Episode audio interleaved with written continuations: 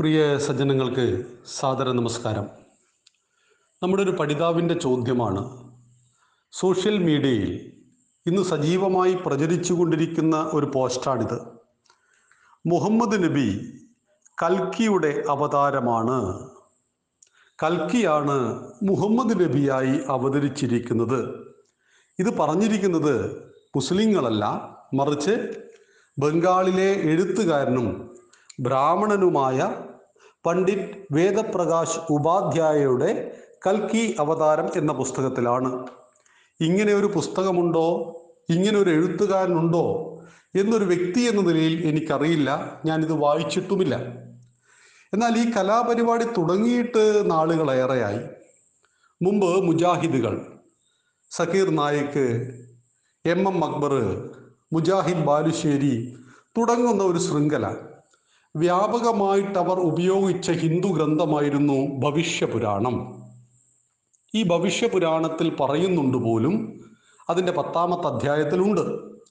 അത് അക്ബറുടെ കാലത്ത് എഴുതി ചേർക്കപ്പെട്ടതാണ് എന്ന് അത് വായിക്കുന്ന സംസ്കൃതം അറിയാവുന്ന ഏതൊരാൾക്കും മനസ്സിലാവും.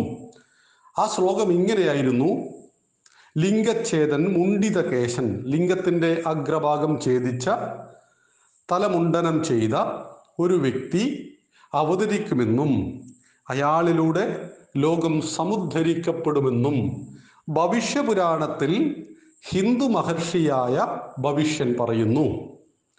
ഈ വാദമുഖങ്ങളുമായിട്ട് ഒരുപാട് സി ഡികളും ലഘുലേഖകളും ഹിന്ദു വീടുകളിൽ ഈ ഗ്രൂപ്പ് എത്തിച്ചിരുന്നു.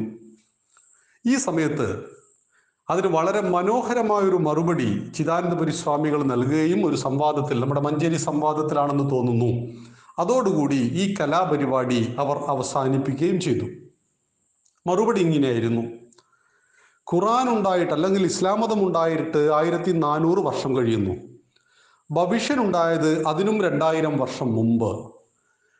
രണ്ടായിരം വർഷം മുമ്പ് ജീവിച്ച ഒരു ഹിന്ദു ഋഷി മഹർഷി രണ്ടായിരം വർഷങ്ങൾക്ക് ശേഷം സംഭവിക്കുന്ന ഒരു കാര്യം പ്രവചിച്ചു എങ്കിൽ നിങ്ങൾ നബിയേക്കാൾ അള്ളാഹുവിനേക്കാൾ ഖുറാനേക്കാൾ ബഹുമാനിക്കേണ്ടത് ഭവിഷ്യനെയും ഭവിഷ്യ പുരാണത്തെയുമല്ലേ വളരെ പ്രസക്തമായ ചോദ്യമായിരുന്നു. അതോടുകൂടി യുക്തിബോധമുള്ളവർക്ക് കാര്യം മനസ്സിലായി. ഈ കലാപരിപാടി അവർ നിർത്തുകയും ചെയ്തു. ഇന്ന് സോഷ്യൽ മീഡിയയിൽ പറയുന്ന മറ്റൊരു കഥയാണ്. മത്സ്യക്കൂർമ്മ വരാഹശ്ച നരസിംഹോ ഇതി വാമന രാമോ രാമ രാമശ്ച കൃഷ്ണ കൽക്കി ഇതി ദേ ദശ പത്ത് അവതാരങ്ങൾ മഹാവിഷ്ണുവിന് അതിൽ ഒമ്പതാമത്തെ അവതാരം ധാപരയുഗത്തിൽ ഉണ്ടായ ഭഗവാൻ ശ്രീകൃഷ്ണൻ. അതിനുശേഷം കൽക്കി അവതാരം ഉണ്ടാകുമെന്ന് ഹിന്ദുക്കൾ വിശ്വസിക്കുന്നു. പക്ഷേ ഇനി നിങ്ങൾ അത് തേടി നടക്കണ്ട. അതുണ്ടായിക്കഴിഞ്ഞു ആയിരത്തി നാനൂറ് വർഷം മുമ്പ് അറേബ്യയിൽ. അതാണ് മുഹമ്മദ് നബി എന്നാണ് ഈ ഗ്രന്ഥത്തിൽ പറയുന്നത് എന്ന് ഈ പോസ്റ്റിലൂടെ നാം മനസ്സിലാക്കുന്നു. സന്തോഷമുള്ള കാര്യമല്ലേ? അതായത് ഈ പെന്തക്കോസ്റ്റ് പാതിരികൾ ഇതിനു മുമ്പ് പറഞ്ഞിരുന്നല്ലോ ബ്രഹ്മപുത്രായ നമഹ എന്ന് പറഞ്ഞാൽ അത് യേശുവാണ്. പഞ്ചകായായ നമഹ അഞ്ച് ശരീര ശരീരത്തിൽ അഞ്ച് മുറിവുള്ളവൻ ഇതിൽ മുറിവ് എവിടെയാണെന്ന് മനസ്സിലായിട്ടില്ല. എങ്കിൽ കൂടി അതും യേശുവാണ്. അപ്പോൾ ഋഗ്വേദത്തിലും സാമവേദത്തിലൊക്കെ പറഞ്ഞിരിക്കുന്ന അദ്ദേഹം യേശുവാണ് എന്ന് പറയുമ്പോൾ ഋഗ്വേദത്തിൽ പറഞ്ഞാൽ മാത്രമേ ഞങ്ങളുടെ യേശുവിനെ ലോകം വിശ്വസിക്കൂ എന്ന നിലയിലേക്ക് പെന്തക്കോസ്റ്റുകൾ എത്തിയിരിക്കുന്നു. ക്രിസ്ത്യാനികൾ എത്തിയിരിക്കുന്നു. ഇതുപോലെ കൽക്കിയുടെ അവതാരമാണെന്ന് പറഞ്ഞാൽ മാത്രമേ അദ്ദേഹത്തെ നബിയെ സ്വീകരിക്കൂ എന്ന് ഇന്ന് ഈ വിഭാഗം പറയുന്നു. ഇത് സാമാന്യ മുഖ്യധാരയിൽ ജീവിക്കുന്ന സമാധാനം ആഗ്രഹിക്കുന്ന ഒരു മുസ്ലിം സംഘടനയുടെ വാക്കല്ല. ഇത് അവരെയെല്ലാം പ്രീണിപ്പിച്ച് എന്തെങ്കിലും അവാർഡ് തരപ്പെടുത്തുന്ന സുനിൽ പി ഇലടത്തിനെ പോലെയുള്ള കുബുദ്ധികളുടെ സൃഷ്ടിയാവാം. അല്ലെങ്കിൽ മുജാഹിദ് ബാലുശ്ശേരിയെ പോലെയുള്ള ആളുകളുടെ സൃഷ്ടിയാവാം. ഇതാരാണ് സൃഷ്ടിച്ചത് എന്ന് നമുക്കറിയില്ല. എന്നാൽ സോഷ്യൽ മീഡിയയിലൂടെ ഇത് പ്രചരിക്കപ്പെടുമ്പോൾ സാമാന്യ ഹിന്ദുക്കൾ അതിൽ അഭിമാനിക്കുന്നവർ സംശയത്തോടു കൂടി ചോദിക്കുന്നു എന്തെങ്കിലും കാര്യമുണ്ടോ? ഒരു കാര്യവുമില്ല. എന്താണ് അവതാരമെന്നും ആരാണ് വിഷ്ണു എന്നും ആദ്യം മനസ്സിലാക്കണം. ഭഗവാൻ വിഷ്ണു ഏതെല്ലാം കാലഘട്ടത്തിൽ ഏതെല്ലാം അവതാരങ്ങൾ എടുത്തു എന്ന് മനസ്സിലാക്കണം. ഇവിടെ വിഷ്ണുവിന്റെ അവതാരമാണ് മുഹമ്മദ് നബി എന്ന് നമ്മൾ വിശ്വസിക്കുക. എങ്കിൽ ഭാരതീയ സംസ്കാരത്തിന്റെ പാരമ്പര്യം പിന്തുടരുന്നവരാണ് മുസ്ലിങ്ങൾ എന്നല്ലേ ലോക മുസ്ലിങ്ങളെ കുറിച്ച് മനസ്സിലാക്കേണ്ടത്? എങ്കിൽ വിഗ്രഹാരാധനയിലേക്ക് തിരിച്ചു വരിക. ശിവനെയും വിഷ്ണുവിനെയും ആരാധിക്കുക. ആ വിഷ്ണുവിനെ ആരാധിക്കാതെ വിഷ്ണുവിന്റെ അവതാരത്തെ ആരാധിക്കാൻ പറ്റുമോ? എന്ത് വിഡ്ഢിത്തമാണ് പറയുന്നത് നോക്കൂ. വിഷ്ണുവിന്റെ അവതാരമാണ് കൽക്കി. ആ കൽക്കി മുഹമ്മദ് നബിയാണ് എങ്കിൽ നിങ്ങൾ വിഷ്ണുവിനെയല്ലേ അതിന്റെ സ്ഥാപകനായ കൽക്കിയുടെ സ്ഥാപകനായ കൽക്കി എന്ന് പറയുന്ന വിഷ്ണു. ആ വിഷ്ണുവിനെയല്ലേ ആരാധിക്കേണ്ടത് ആദ്യം? മനസ്സിലാക്കുക. അതുകൊണ്ട് വിഗ്രഹാരാധനയിലേക്ക് ക്ഷേത്ര വിശ്വാസങ്ങളിലേക്ക് ഗുരുവായൂർ അമ്പല നടയിലേക്ക് ഇവിടുത്തെ എല്ലാ മുസ്ലിം സംഘടനകളും വരട്ടെ മുസ്ലിങ്ങളും വരട്ടെ. നമുക്ക് സന്തോഷമുള്ള കാര്യമല്ലേ? അപ്പോ ഭഗവത്ഗീത പറയും ശ്രേയാൽ സ്വധർമ്മോ വിഗുണ. പരധർമാൽ സ്വനിഷ്ഠിതാൻ. സ്വധർമ്മേ നിധനം ശ്രേയം പരധർമ്മോ ഭയാവഹ. ഓരോരുത്തർക്കും ശ്രേയസ് ഉണ്ടാക്കുന്നത് അവനവന്റെ ആശയങ്ങളാണ്. സ്വന്തം ആശയത്തിന് സ്വന്തം മതത്തിന്റെ ഗ്രന്ഥത്തിന് ശക്തി പോരാ എന്നാണ് തോന്നുന്നതെങ്കിൽ പെന്തക്കോസ്റ്റുകളും മുജാഹിദുകളും എല്ലാം അതങ്ങോട്ട് ഉപേക്ഷിച്ച് ഇതിലോട്ട് വരിക. കൽക്കിയിലേക്ക് വരിക ഭവിഷ്യ പുരാണത്തിലേക്ക് വരിക ഋഗ്വേദത്തിലേക്കും സാമവേദത്തിലേക്കും വരിക. അതിനെ ഞങ്ങൾ വിളിക്കുന്ന പേര് സനാതന ധർമ്മം എന്നാണ്. ഒരിക്കലും നശിക്കാത്ത ലോകം എന്നു വരെ ബാക്കിയുണ്ടാകുന്നുവോ അന്ന് വരെ നിലനിൽക്കുന്ന ഗ്രീക്കും റോമും ഈജിപ്തും മെസ്സപ്പട്ടോമിയും ബാബിലോണിയൻ സംസ്കാരങ്ങളെല്ലാം തന്നെ ചരിത്രത്തിന്റെ താളുകളിലേക്ക് വലിച്ചെറിയപ്പെട്ടപ്പോഴും പതിനായിരക്കണക്കിന് വർഷങ്ങൾ പഴക്കമുള്ള ഭാരതത്തിന്റെ ഹിന്ദു സംസ്കാരം ജീവിച്ചിരിക്കുന്നുവെങ്കിൽ അതിന്റെ അടിത്തറയാണ് അതിന്റെ ശക്തി. അത് വേദമാണ് ഉപനിഷത്താണ് പുരാണങ്ങളും ഇതിഹാസങ്ങളുമാണ് എങ്കിൽ അതിലാണ് കൽക്കിയെക്കുറിച്ച് പ്രതിപാദിച്ചത് എങ്കിൽ ആ കൽക്കി മുഹമ്മദ് നബിയാണ് എങ്കിൽ മുഹമ്മദ് മുഹമ്മദീയരുടെ പാരമ്പര്യം ആരുടെ പാരമ്പര്യമാണ്? ഹിന്ദുവിന്റെ പാരമ്പര്യമാണ് എന്ന് മനസ്സിലാക്കിയിട്ട് ഋഗ്വേദത്തിലേക്കും ഭഗവത്ഗീതയിലേക്കും സമവേദത്തിലേക്കും മടങ്ങി വരിക. എല്ലാ ദിവസവും ഇത് പഠിക്കുക. ഇതിനെ ജീവിതത്തിൽ അനുസന്ധാനം ചെയ്യുക. ഇതല്ലേ വേണ്ടത്?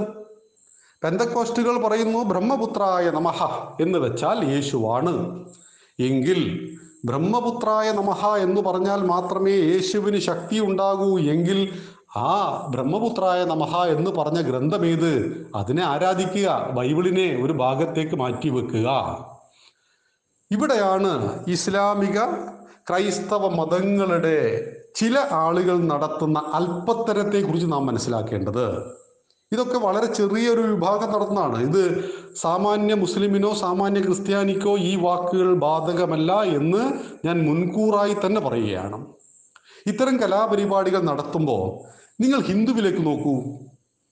രാമനെ സ്ഥാപിക്കാൻ വേണ്ടി കൃഷ്ണനെ സ്ഥാപിക്കാൻ വേണ്ടി ഖുറാനോ ബൈബിളോ കടമെടുക്കേണ്ട ഒരു അവസ്ഥ ഈ ഗതികേട് ഈ ഹിന്ദുവിന് ഉണ്ടായിട്ടുണ്ടോ അവിടെയാണ് ഹിന്ദുവിന്റെ മഹത്വം. ഹിന്ദുവിന് അവന്റെ ആശയം തന്നെ ധാരാളമാണ്. ഞങ്ങളുടെ പുരാണം മതിയാവും. ഞങ്ങൾക്ക് സകല സത്യങ്ങളെയും ന്യായീകരിക്കുവാനും സംശീകരിക്കുവാനും പുരാണം മതിയാവും. പുരാണത്തിന്റെ മേലെയാണ് ഇതിഹാസങ്ങളും.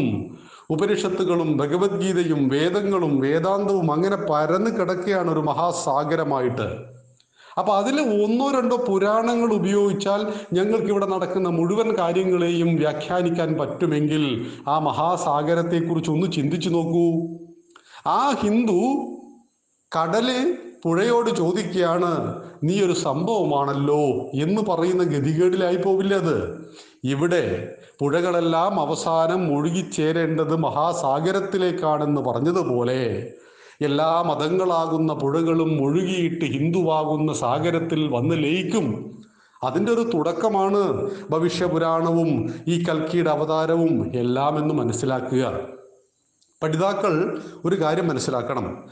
ബാലിശമായ ഇത്തരം കാര്യങ്ങൾ വരുമ്പോൾ നമ്മൾ അതിനെ കാണേണ്ടത് വളരെ പോസിറ്റീവായിട്ടാണ്. എന്തുകൊണ്ടാണ് രാമൻ ചർച്ച ചെയ്യപ്പെടുന്നത്? എന്തുകൊണ്ടാണ് കൃഷ്ണൻ ചർച്ച ചെയ്യപ്പെടുന്നത്? എന്തുകൊണ്ടാണ് കൽക്കി ചർച്ച ചെയ്യപ്പെടുന്നത്? ഹിന്ദുക്കൾ ചർച്ച ചെയ്യാത്ത അവതാരമാണ് കൽക്കി. കൽക്കിയെക്കുറിച്ച് ഹിന്ദുക്കൾ ചർച്ച ചെയ്തിട്ടില്ല. കൽക്കിയുടെ അച്ഛനെ കുറിച്ചും അമ്മയെ അമ്മയെക്കുറിച്ചും ഇവിടെ പറഞ്ഞു. എന്തൊക്കെ വിഡ്ഢിത്താണ് കൽക്കിയുടെ അച്ഛനും അമ്മയും ഒന്നും ഉണ്ടായിട്ടില്ല എന്ന് മനസ്സിലാക്കുക. അപ്പൊ ഹിന്ദുക്കൾ ചർച്ച ചെയ്യാത്ത കൽക്കിയെ കുറിച്ച് പോലും ചർച്ച ചെയ്യേണ്ടി വരുന്നുവെങ്കിൽ അതാണ് നമ്മുടെ ആശയത്തിന്റെ കരുത്ത്. അതാണ് നമ്മുടെ ദാർശനിക ഗ്രന്ഥങ്ങളുടെ കരുത്ത്. ഹിന്ദുവിന്റെ ഏതെങ്കിലും ഗ്രന്ഥത്തിൽ പറഞ്ഞു എന്ന് പറയുമ്പോൾ മാത്രമേ ലോകം ഇത് സ്വീകരിക്കുന്നുള്ളൂ എങ്കിൽ മനസ്സിലാക്കുക അവിടെ കരുത്ത് മുസ്ലിമിനും ക്രിസ്ത്യാനിക്കുമല്ല കരുത്ത് ഹൈന്ദവ ദർശനങ്ങൾക്കാണെന്ന് മനസ്സിലാക്കുക. നാളെ രാമനെ സ്ഥാപിക്കുവാൻ വേണ്ടി ഖുറാനും ബൈബിളും നമ്മൾ ഉപയോഗിക്കുന്നുവെങ്കിൽ അവിടെ കരുത്ത് ആ ഗ്രന്ഥങ്ങൾക്കാണ് രാമനല്ല എന്ന് മനസ്സിലാക്കുക. ആ ഗതികേട് ഹിന്ദുവിന് ഉണ്ടായിട്ടില്ല ഉണ്ടാവുകയുമില്ല എന്ന് സാദരം ഓർമ്മിപ്പിക്കുന്നു. നന്ദി നമസ്കാരം. വന്ദേ മാതരം.